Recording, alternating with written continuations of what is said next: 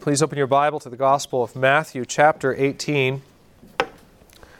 Our passage for this morning is Matthew 18, 1 through 6. Uh, I had been planning on maybe preaching this passage after we got through 1 Corinthians 3, uh, but as I was starting to wrap up my sermon this week, I realized that I actually had half of two sermons, not one whole, whole sermon. I know that may sound a little strange, but the long and the short of it is that I still have a ways to go uh, before I finish the next message in our passage. So instead of looking at this passage in two weeks, we're going to take a look at it today. Uh, we're currently talking about competition in the body of Christ and what this indicates about our ability to receive spiritual instruction in this morning's passage, Jesus is going to show us how we ought to think when we're tempted to compete with our brothers and sisters in Christ. And that passage, once again, is Matthew 18 1 through 6.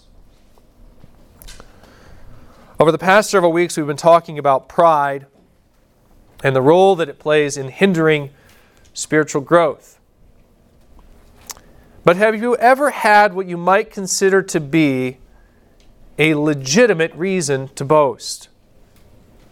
Now, just forget for a moment that you know what you know about the error of pride. I'd imagine you all know that none of us ultimately has anything that we can boast in since everything that we do that is praiseworthy, whatever we are, it all comes from God.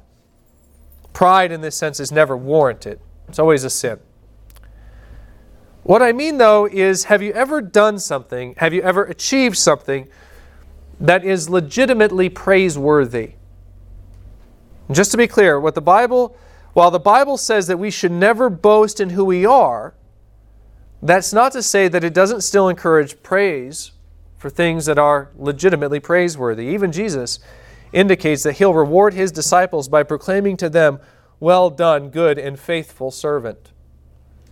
You go to Proverbs, and it actually even encourages humility with the idea that humility precedes praise. Uh, Proverbs 18:12 for instance says, "Before destruction a man's heart is haughty, but humility comes before honor." Likewise, Proverbs 29:23 says, "One's pride will bring him low, but he who is lowly in spirit will obtain honor." So, yes, while pride is a sin, that doesn't mean that you can't still do things that are legitimately praiseworthy and worthy of honor. What I want to know is have you ever done something like that? If so, then you know that while it is hard to avoid pride generally, it's most especially difficult when you've done something that's actually praiseworthy. That seems to be the issue the disciples are struggling with in this morning's passage. I know a lot of times when we see the disciples bickering over who among them is the greatest, uh, we sort of like to chuckle about them behind their back. you know, I mean, how, how dense could you be, right, to not get that lesson? When we do that, not only are we forgetting that we're standing on their shoulders and what Jesus taught them through their mistakes, but we're forgetting just how significant their quote unquote achievements are. Keep in mind, they not only believed in Jesus when hardly anyone else had, they not, they not only bought in on the ground floor, so to speak, when it was incredibly unpopular and even dangerous to be associated with Jesus.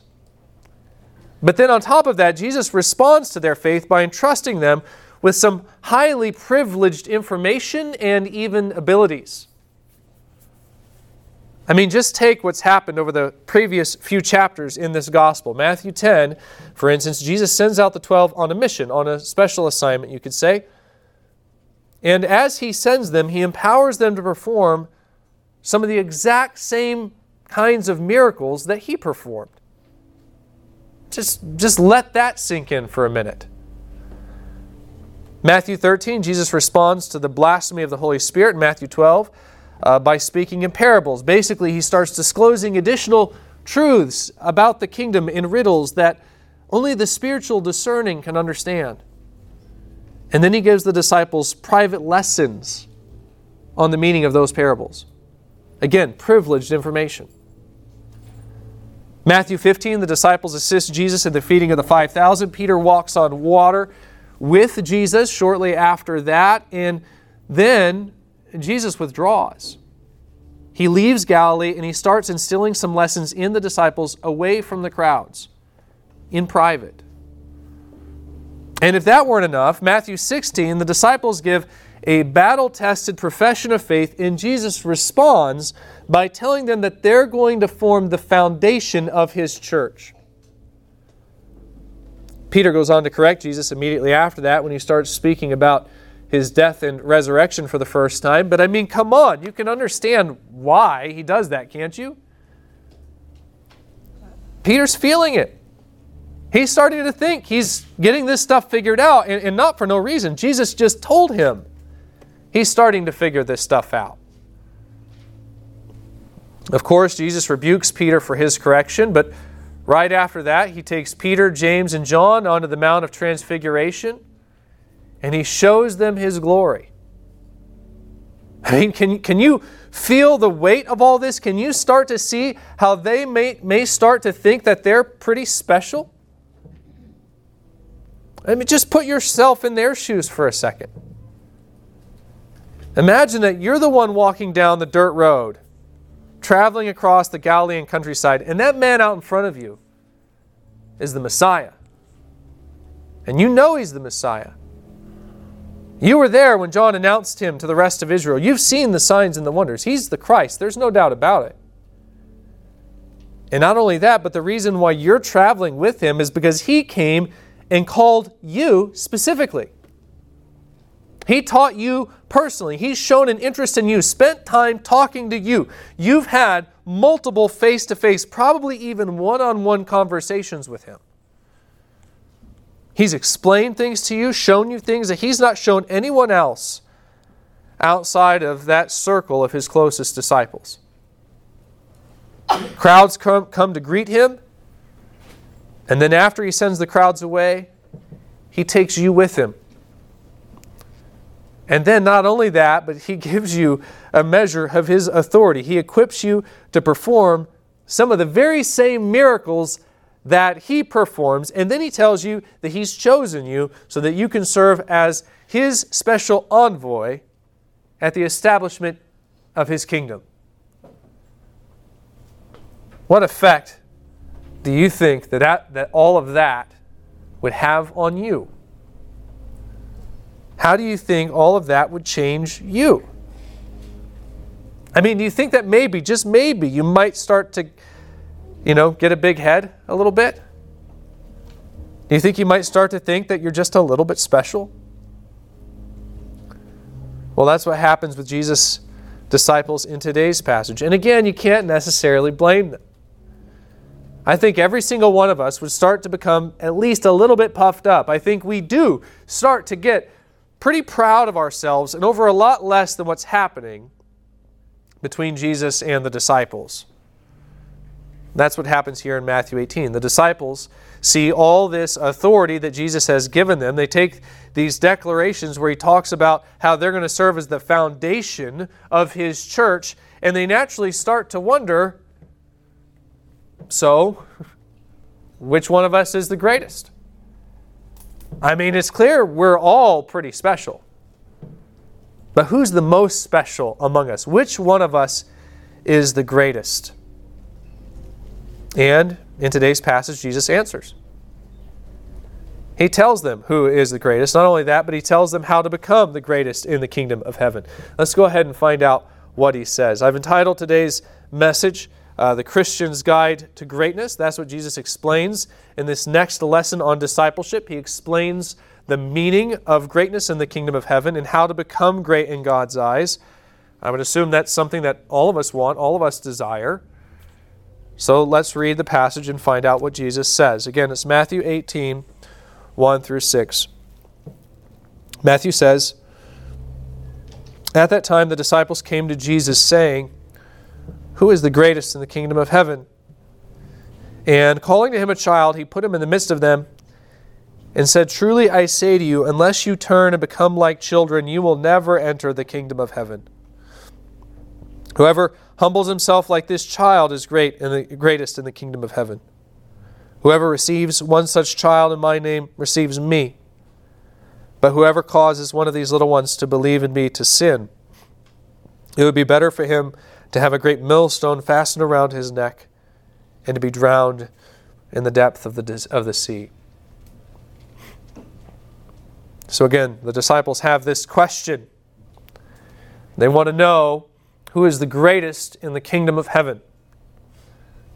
And to be specific, they want to know who among them is the greatest. Matthew doesn't bring this detail out, Mark and Luke do. Uh, they had actually been arguing among themselves, and Mark says that Jesus had to actually ask them what they were arguing about before they very reluctantly asked him this question. So understand, they already assume that they collectively constitute the greatest in the kingdom of heaven. After all, Jesus had chosen them, he had trained them, given them authority to heal the sick and cast out demons. They assumed that this was all more or less a given. They were the great ones. What they want to know is which of them is the greatest. And so they asked Jesus, So, who is it? Uh, can, can you tell us? I mean, who's your number one guy? Who's the most important one here? You can imagine at this point that Peter has a pretty good case to make, considering the kind of praise that Jesus heaps on him after his declaration of faith in chapter 16 of this gospel. But Jesus also issued a pretty strong rebuke then. I mean, he called Peter Satan right after that, so uh, maybe the others think that he's lost that position. James and John could make a pretty case too, in light of that, uh, light of the fact that they actually got to witness uh, Jesus' glory with Peter on the Mount of Transfiguration. But Jesus told them that they couldn't mention what they saw there, so the rest of the disciples wouldn't really know about any of that. All they know is that Jesus went away with those three for a little while. They don't know the significance of that event. So, from their perspective, they don't necessarily see why any of them couldn't be number two. I mean, Jesus had given them the same authority as Peter, James, and John, didn't they? Did, he, did Jesus not say that all of them could cast out mountains into the sea? I mean, that means they're all pretty substantial, aren't they? You can just see how they could get into an argument over this. And you can imagine the kind of evidence that they would all present in order to make their case. And there's one problem, though, and that's the fact that greatness doesn't work like this in the kingdom of heaven. They're vying for position, for a place of honor. They're arguing about who among them is the most special in Jesus' eyes, and that's not how Jesus sees this issue. That's not how God understands greatness. And so Jesus answers their question. He shows them who the greatest in the kingdom of God is, but he offers a couple of corrections to the way that they're thinking about this entire issue.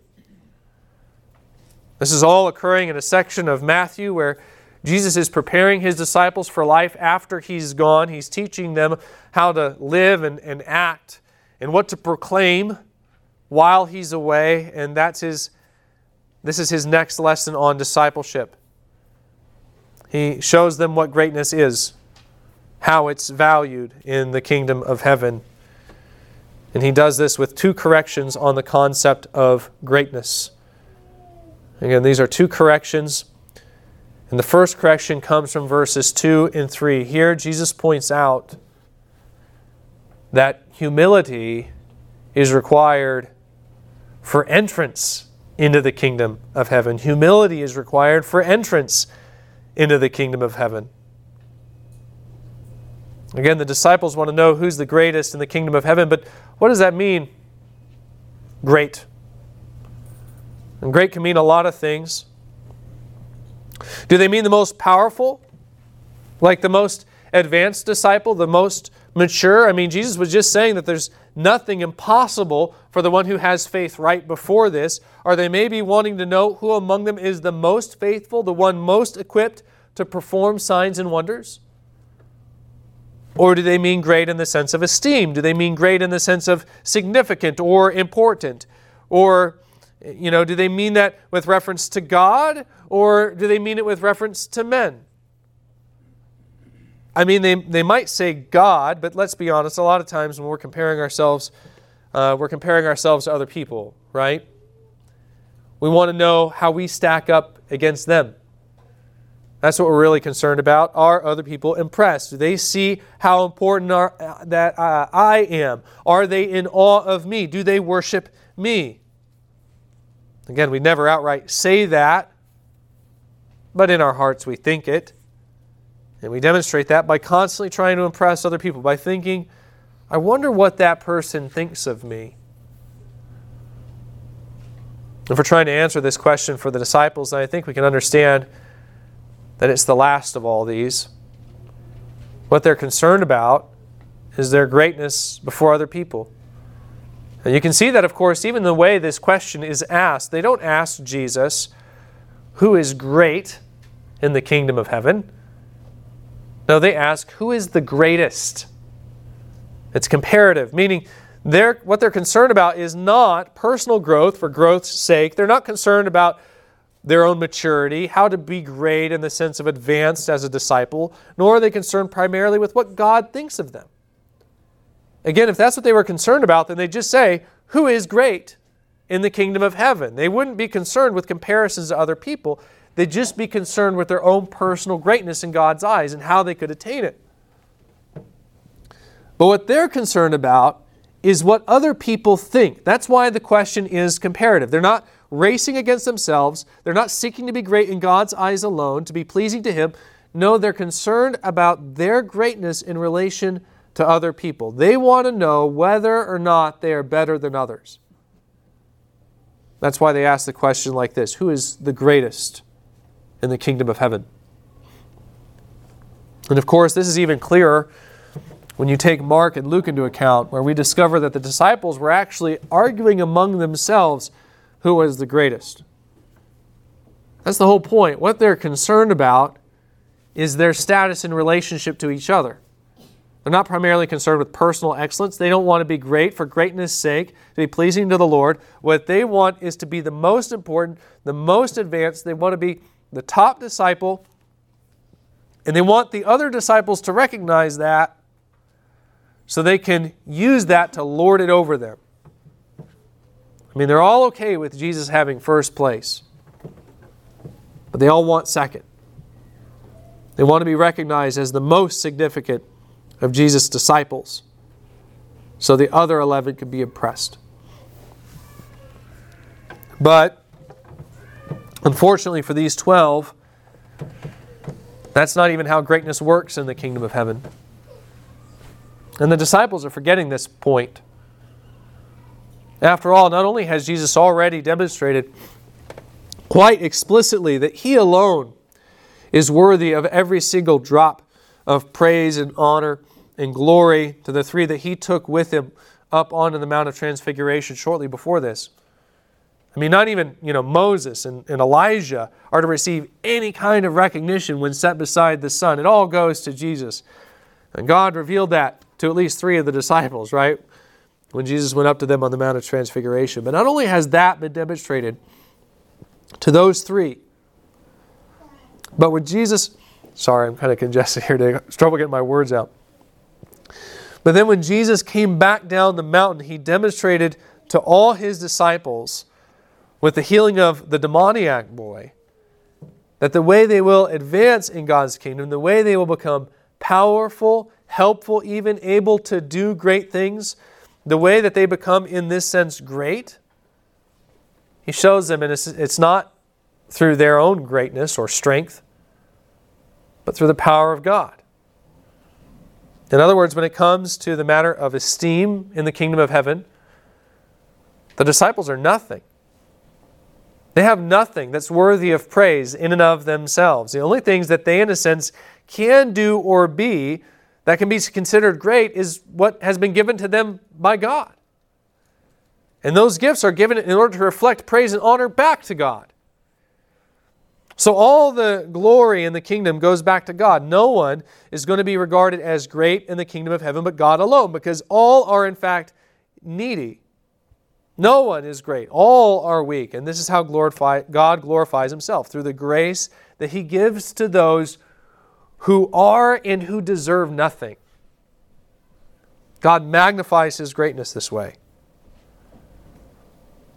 And the truly mature disciple, they understand this. And really, it's not even just the mature, it's the immature as well. Even the youngest and most experienced of the disciples are supposed to understand this because that is what is actually required for entrance into the kingdom of heaven. You go back to the Beatitudes, for instance, and Jesus introduces the Sermon on the Mount, which was this message about what was required for entrance into the kingdom of heaven, with the statement, Blessed are the poor in spirit, for theirs is the kingdom of heaven. He goes on and says, Blessed are those who mourn, for they shall be comforted. Blessed are the meek, for they, and again, the way it's actually phrased there in the Greek, it's they only. That's the emphasis in the Greek. They only shall inherit the kingdom of heaven. Jesus made it clear that the only way into the kingdom was through humility, dependence, and faith. And in case you haven't noticed, that's pretty much the opposite of greatness. It's the exact opposite of the attitude that asks, So who's the greatest? The one who comes into the kingdom comes recognizing that they're nothing. That's what gains them access to the kingdom. No one can earn their way in because all fall short. The only way in is to ask God to be gracious, and the only one who can do this is humble enough to recognize their own unworthiness. So, even the most basic of Jesus' disciples should realize that they have no reason for boasting because that attitude is the prerequisite to even enter into the kingdom of heaven. And the most mature disciples, the ones who advance the farthest in the kingdom, the ones who can do impossible things through the power of God, they're the ones who have only deepened in their understanding of this point. The mature disciple doesn't start humble and then through some kind of progress in their faith become self reliant as if they no longer needed God. That would be self righteousness and sin. No, the most mature disciple starts humble, and then as they grow and they realize they weren't actually as humble as they should have been when they started, they become even more humble, more dependent. They rest more and more on God. It makes me think of an instance that occurred a few years ago. I was uh, preaching a sermon at another church, and a woman came up to me after the service. And she said to me, Pastor, I'm so concerned. I said, What's, what's, what's the problem? What's the trouble? She said, I, I don't understand it. I want to get rid of my sin, but I keep fighting it. And it seems like I actually struggle with sin more now than I did 20 years ago. Am I saved? I told the woman, listen, I, I don't know your whole situation. But it's very normal to struggle against sin when you grow in Christ. The fact that you feel the weight of sin more now than you did 20 years ago, that may actually be a sign of your maturity in Christ, not your immaturity. There were sins that you probably performed 20 years ago that you didn't even realize were sins at the time. But as you grew in your faith and as you studied God's Word, what's happening is you're becoming more and more aware of your sinfulness than what you were when you were first saved. If you're genuinely struggling against sin, then I'd gather that that's what's happening. I wouldn't let this realization concern you. If anything, it should comfort you. It shows you that you're probably growing. That's how it works for the mature in Christ. Maturity, true maturity, doesn't result in a feeling of self sufficiency. It isn't accompanied by self reliance and self satisfaction. Instead, it's accompanied by this growing sense of insufficiency, a growing realization of a person's need for God. That's the truth. We're all in desperate need for God, not only as sinners, but, but I mean, really, even as creatures. And so, the more a person grows into the truth, the more they're going to sense their need and this means that this whole idea of boasting is actually completely antithetical to the kingdom of heaven. It is entirely incompatible with the very concept of discipleship. to ask who is the greatest in the kingdom of heaven. And the way that these disciples are asking it, that's like asking how many inches are in an hour or how many dollars can fit into the square root of a football field. I mean, it's, it's nonsense. It's, it's gibberish. There's no such thing as a greatest in the kingdom of heaven, at least not in the way that they're thinking of it. There's no one who is worthy of being esteemed, and the ones who are ostensibly the greatest, the most advanced of Jesus' disciples, they certainly don't think this way. This simply isn't a question that crosses their minds. They neither believe that they are in any way great, nor are they interested in being perceived that way. So the disciples come to Jesus asking, What's 2 plus 2? And really, the correct answer is orange. They're so far off, they're not even asking the right question. It's completely backwards. So, what Jesus does is he calls forward this child. We don't know how old the child was. From the wording in the Greek, it uh, could have even been an infant. And he takes his child and he sets him in the middle of the disciples, and he says, Do you see this child? Truly I say to you, unless you turn and become like children, you will never enter the kingdom of heaven. And just like that, he sets it all straight. Children were not honored or revered in the ancient Near East, as they often are in our society. They were considered to be among the lowest of the low. And if you want to know why, it's because they're mooches, right? Children are too weak. They lack the education or the experience or the strength to offer any meaningful contribution to the advancement of a society or to the survival of a family. And don't get me wrong, I don't mean to say that they're not smart. I don't mean to say that there aren't kids who can do some remarkable things. They can. There are some incredibly uh, gifted children out there. I've had students that I knew were more intelligent than me. They didn't have the data to go with it just yet, but it was obvious they were bright and they were gifted, and one day they were probably going to do something pretty special.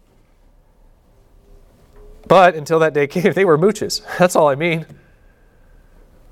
As bright or gifted as a child may be, they don't support their parents, right?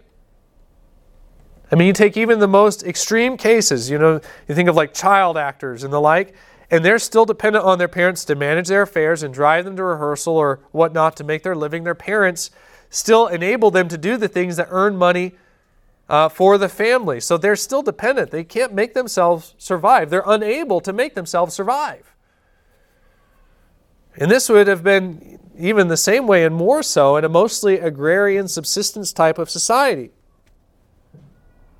I mean, you know what kids were then? An investment a retirement plan.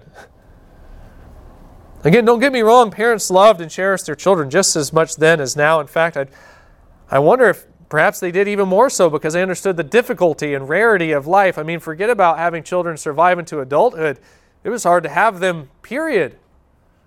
Every single child was incredibly precious at this time in Israel, but at the same time, in terms of worth, they had none. They didn't contribute anything, at least not immediately. Uh, one day, the hope is that they would as adults. You know, they'd be incredibly valuable then, but until then, they didn't really have anything to offer. They were, in a sense, useless, worthless, another mouth to feed.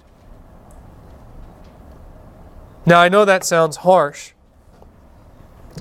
but that was the perception. And if we're being honest, it's basically true. Again, children can't really contribute much of anything to their parents' well being other than their admiration and love. They're entirely dependent, very weak, and because of this, they're not worthy of great esteem, of great honor, of admiration. So Jesus takes this child and he sets him out in front of the disciples and he says, Guys, don't you understand? I mean, you have to become like this to even enter into the kingdom. So, what are you talking about greatness for? Don't you know how weak every single one of you are? I mean, who is great in the kingdom of heaven and great in the sense that you mean it? Who's worthy of esteem and honor? The answer is no one. Not a single disciple is great in the kingdom of heaven in the way that you mean it.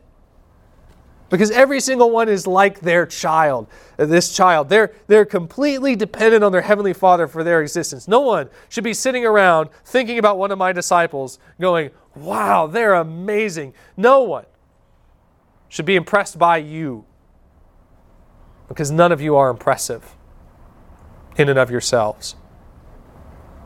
God, oh, He is quite impressive and He is good and He's gracious to His children. And it's the one who realizes all of this and accepts His position as a child and with it surrenders His reason for boasting. It's that one who will enter into the kingdom of heaven.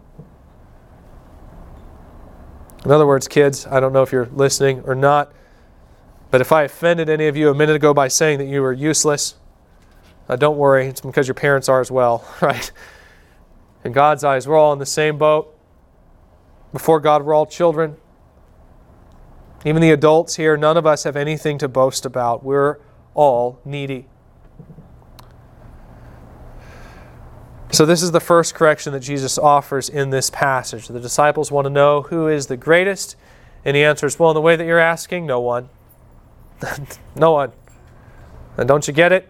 None of you are great. You're all kind of worthless, actually. And that can sound devastating. And in a sense, it is to our pride, right? I, I, can't think of anything more humbling than what Jesus says right here to the disciples. I mean, do you know that you contribute nothing to God? That's what Jesus is saying here. His existence is not in any way improved by your existence, He's God. He doesn't need any single one of you. He's not impressed. He doesn't admire you. In His eyes, you're nothing more than a little child. And in this sense, you're not great. You're nothing. That's, that can be devastating to our pride. But,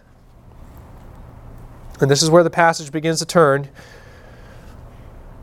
you're not great, but you are loved. And not just some of you, every single one of you who believes on Christ is cherished by God.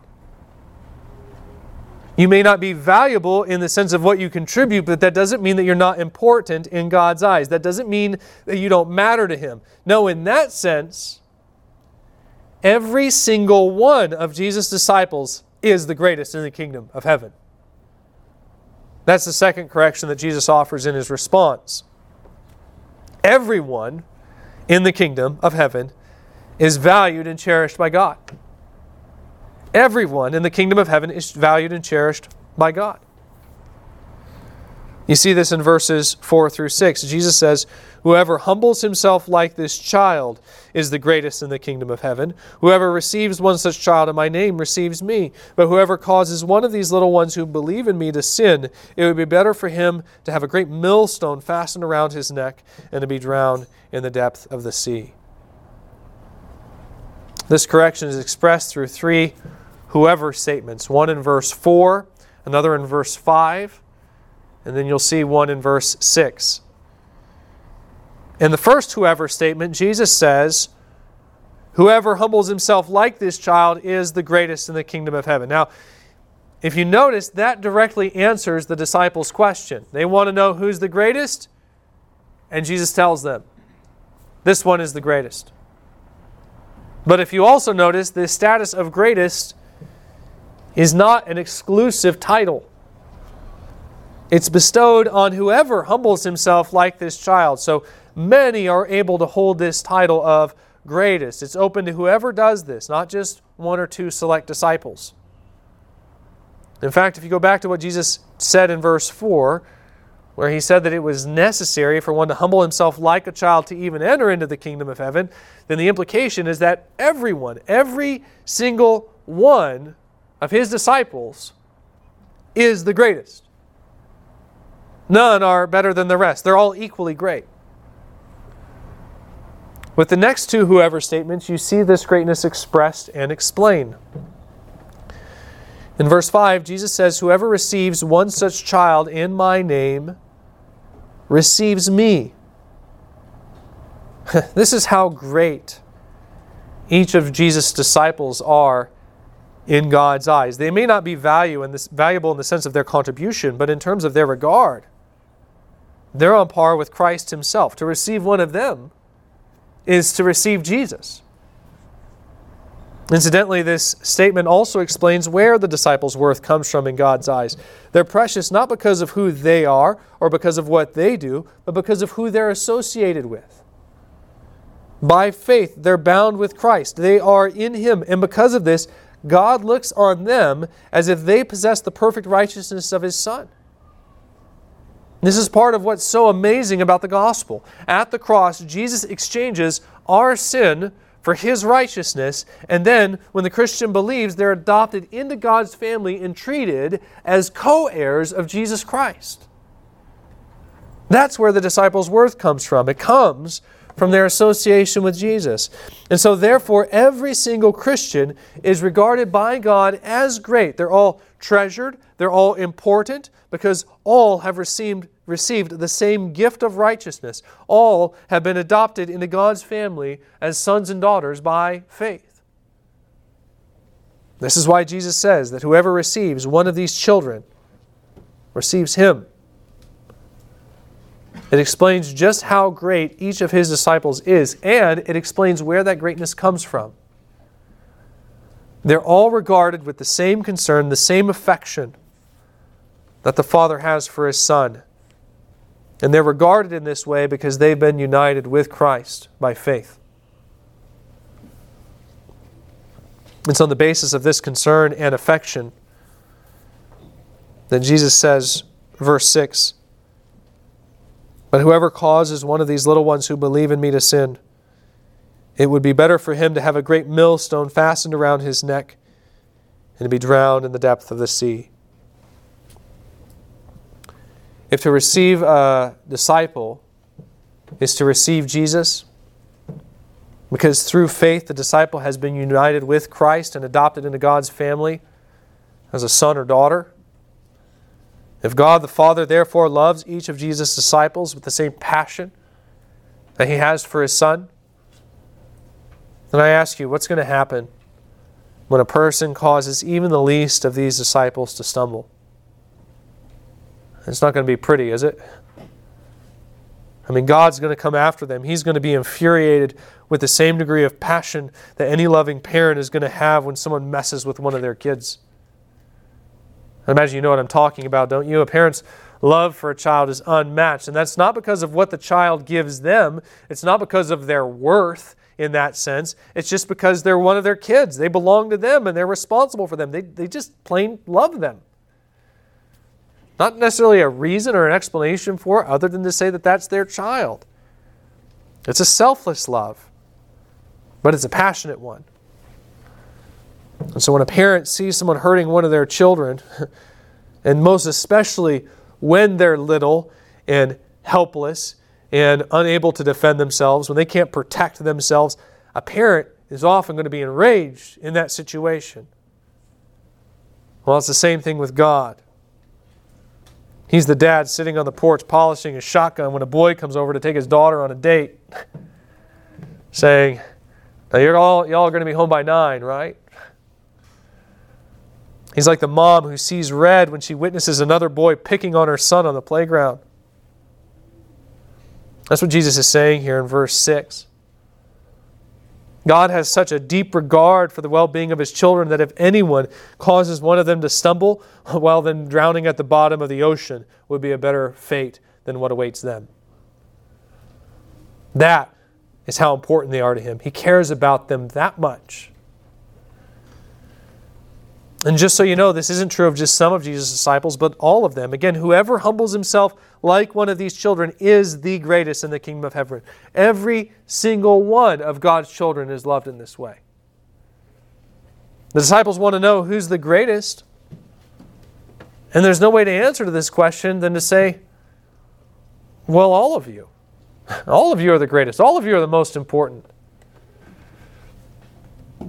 Parents, if you have more than one child, you can understand this. Imagine one of your kids coming to you and saying, Mom, Dad, Which one of us do you love the most? And you'd say, Well, all of you. There's no most. What are you talking about? Parents' love isn't like a pie that's divided up and distributed according to the greatness of each child. No, it's like if you, you love one child with infinite love, or I think at the very least, the closest that a fallen creature can have for infinite love, because they're your child. And then another, child comes along, and there's infinite love for that child too. I remember actually being concerned about this when we found out we were going to have David. Uh, I had already loved Daniel so much. And when we found out that Emily was pregnant, I almost got kind of worried. I started to think to myself, you know, so am I going to love Daniel less now? Uh, is there going to be less love to go around?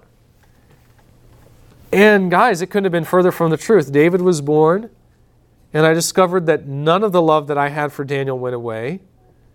Instead, it was just multiplied. The same love was added to the love I had for Daniel, and it was awesome. Friends, that's how it is with God. Every one of his disciples is important in his eyes. And that's not to say that there may be some who play a more strategic role in his mission based on the gifts that he's given them. You know, a George Whitefield or a Charles Spurgeon may be important to the kingdom in that sense, in terms of its advancement, but not in terms of love or value. All of God's children are precious to him.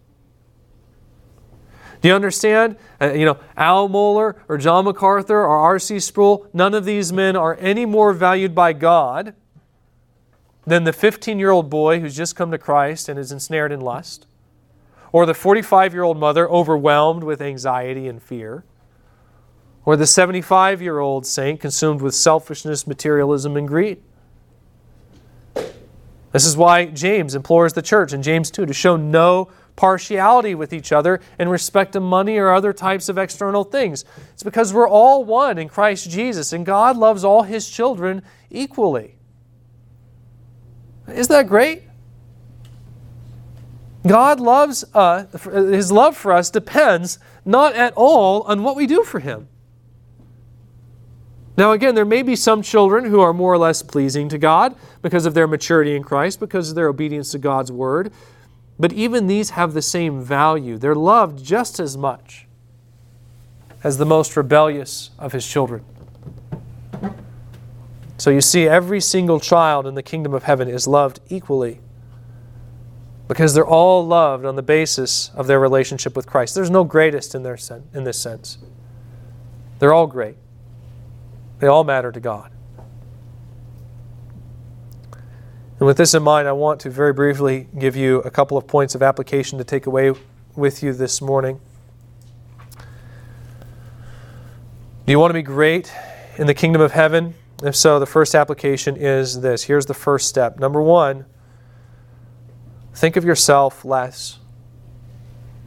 If you want to be great in the kingdom of heaven, think of yourself less. Greatness comes by thinking less of yourself. Now, by this, I don't necessarily mean esteem yourself less in relation to other people, like you're some kind of lowly, worthless bug in comparison to them. I don't even mean think of yourself less often, as if the problem is that you think of yourself too much of the time. Don't get me wrong, I think we could probably all stand to consider others as more capable than what we give them credit for. And it's probably true that we spend more time thinking about ourselves than we probably should. But that's not my point here. My point, rather, is that you need to esteem yourself less in your position before God. You need to become humble in your relationship with Him. You need to remember how weak and ignorant and needy you are as a creature. Remember how full of sin you are, how unworthy you are to enter into His presence. You stop and you think about it, and the great men of the faith, the ones that God used to great effect, they didn't regard themselves as great, nor did they ever try to draw attention to themselves. I mean, Moses, you know, he wasn't overly impressed with himself, at least not when God called him, right? Not later in his life. And David didn't think that he was going to slay Goliath because he was a mighty warrior, did he? John the Baptist, he wasn't concerned with whether or not others knew That there had been no one greater than him up until the time of Christ, was he? Absolutely not. And I think it's fair to say that this is why God determined to use these men so powerfully. To quote Proverbs 27 21, the crucible is for silver, and the furnace is for gold, and a man is tested by his praise. That's what these men demonstrated with their humility. They deflected praise. They did not see themselves as great. They did not try to direct attention to themselves, and that meant that they were the perfect vehicle for God's glory. So if you want to be great, if you want to be truly great, then humble yourself. Leave behind any hope of glory and admiration and become small in your own eyes. This is what you and I have to fight for, really, I think, in our sanctification, because uh, we don't do this naturally, do we? Our natural tendency is to make some sort of progress in our faith and then to give ourselves some type of credit for it, to boast in it, act like we become strong. Listen, that's not maturity. Maturity doesn't come with an air of self confidence. It comes with an increasing awareness of your weakness. It doesn't come with an air of superiority. It comes with the realization that you are, in fact, entirely unremarkable. That's maturity. So, if you want to become great in the kingdom of heaven, in the way that God sees greatness, then think of yourself less. Think less of yourself, right? That's the first step. The second step is this think of others more.